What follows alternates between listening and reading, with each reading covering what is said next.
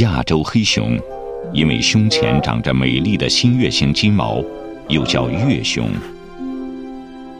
目前，亚洲有一万四千多只月熊被困在狭窄的铁笼里，每天饱受病痛恐惧的折磨和抽取胆汁的痛苦。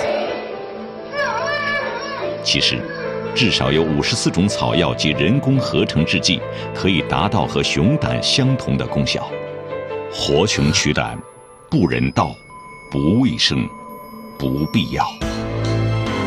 尊重生命，拯救月熊。